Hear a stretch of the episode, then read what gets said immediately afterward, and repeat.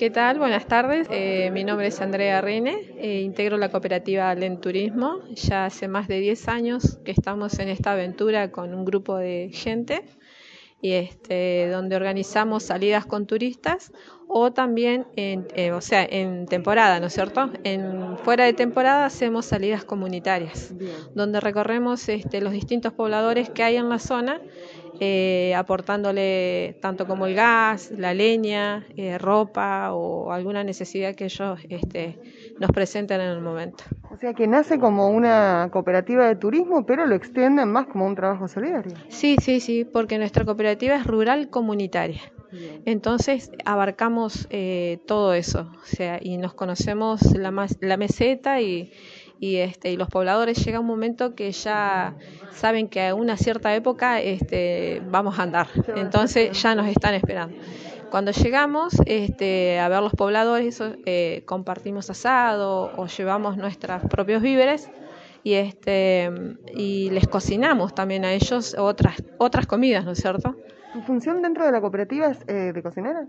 Eh, sí, soy, estoy en la parte de secretaría y bueno, es, acá es multifuncional, digamos. O sea, tenemos que saber de todo un poco porque al ser tan larga la distancia, este, pueden pasar distintas situaciones, ¿no es cierto? Entonces, como manejo, como cocino, como hago guía, este, soy guía vaquiana también, este, y bueno, y soy técnica agrónoma también, pero en este momento no estoy ejerciendo. Bien, contale a la audiencia que no tiene ni idea, que no sabe cómo es esto de subir a la meseta, contarles cuáles son las dificultades, cómo es subir, cómo es estar allá y cómo es bajar.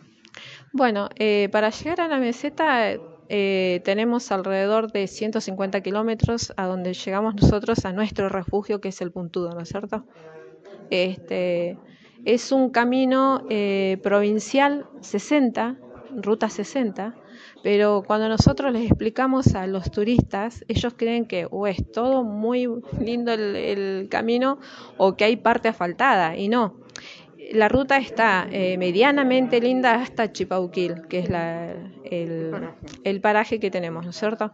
Después ya empezamos a elevar y empezamos a subir meseta y ya y sigue siendo ruta 60, ruta provincial 60, pero a paso de hombre. O sea, nosotros el recorrido de 150 kilómetros lo hacemos dentro de 7, 8 horas. O sea, eh, si vamos por asfalto, tardamos nada. Pero bueno, esa es eh, la distancia que tenemos y es, es lo que nosotros tardamos desde Valcheta eh, zona urbana hasta llegar a, nuestro refugio, ¿no es cierto? ¿En qué tipo de vehículos eh, se, movilizan? Casi siempre en 4x4, este, vehículos que están preparados para la zona y con una capacidad, bueno, ah, y olvidé comentarte que nosotros llevamos también eh, camionetas soportes, que le llamamos, donde llevamos el generador de luz, el combustible, leña, porque en aquella zona no hay estepa, no hay, no hay leña. Así que tenemos, cuando nosotros hacemos las salidas, siempre las hacemos con todo ese pilón de cosas que este, tenemos que llevarlas. ¿Cuántas personas se movilizan, por ejemplo, para hacer este trabajo de tipo comunitario en las épocas de invierno? Y nosotros somos entre cuatro o cinco, las caras visibles. Eh, pero bueno, somos... En total, la, cooperativa está integrada con 13 participantes, digamos. Sí. ¿Y cuánto tiempo se quedan allá haciendo este trabajo comunitario? El trabajo comunitario lo hacemos eh, la mayoría de tres días más o menos, dos noches. Este, si nos agarra la noche en algún campo, este, bueno, y compartimos la noche, el fuego, la comida con el poblador. ¿Cuántas familias son las que ustedes suelen asistir?